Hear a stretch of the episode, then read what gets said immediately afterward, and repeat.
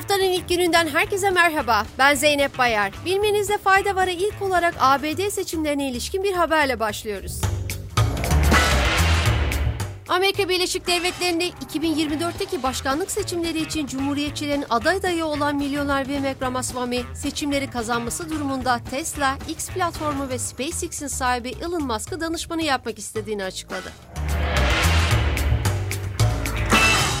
Geçtiğimiz dönemde Musk, Ramaswamy'nin videolarını alıntılayarak onun umut vadeden bir aday olduğunu ve düşüncelerini açıkça ifade ettiğini belirtmişti.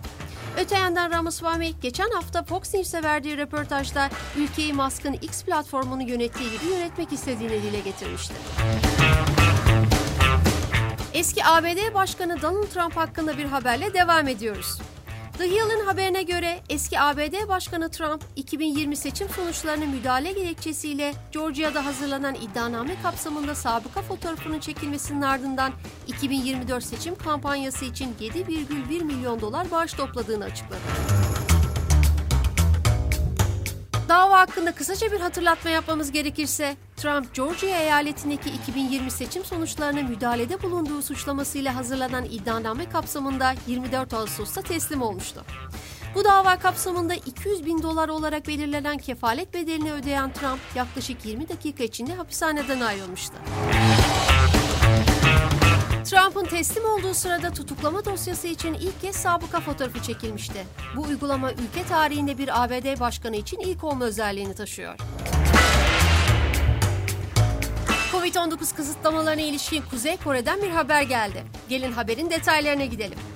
Kuzey Kore, Covid-19 salgınının ardından ilk kez yurt dışındaki vatandaşlarının ülkeye dönüşüne izin vereceğini ancak dönenlerin bir hafta karantinada kalacağını duyurdu. Öte yandan analistler bu adımla çoğunluğu Çin ve Rusya'da bulunan Kuzey Koreli öğrenci, işçi ve diğer vatandaşların ülkeye dönüşünün mümkün olacağını belirtti. Covid-19 salgının başlamasının ardından sınırları kapatan Kuzey Kore'den yaklaşık 3 yıl sonra yurt dışına ilk yolcu uçağı 22 Ağustos'ta hareket etmişti. Sırada uzay meraklıları için iki haberimiz var. Milyarder Elon Musk'ın sahibi olduğu uzay taşımacılığı şirketi SpaceX tarafından 26 Ağustos'ta uzaya gönderilen 4 astronot uluslararası uzay istasyonuna ulaştı. Astronotların istasyonda geçirdikleri zaman içerisinde insanlı misyonlarda bakteri ve mantar yayılma riskini, mikroorganizmaların istasyondan vakumla uzaya atılmasını ve istasyonda kullanılan suyun geri dönüşümünü iyileştirme yöntemlerini araştırması planlanıyor. Uzay çalışmalarına ilişkin ikinci haberimize geçiyoruz.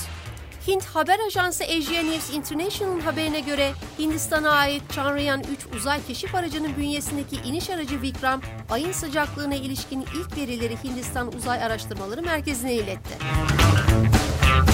Hindistan Uzay Araştırmaları Merkezi X sosyal medya platformunda yaptığı paylaşımda ay yüzeyinin 8 santimetre derinliğinde kaydedilen sıcaklığın eksi 10 santigrat dereceye düştüğünü ve yüzeye yaklaştıkça sıcaklık artışının gözlemlenebileceğini açıkladı. Bugünlük bu kadar. Yarın tekrar görüşmek üzere. Hoşçakalın.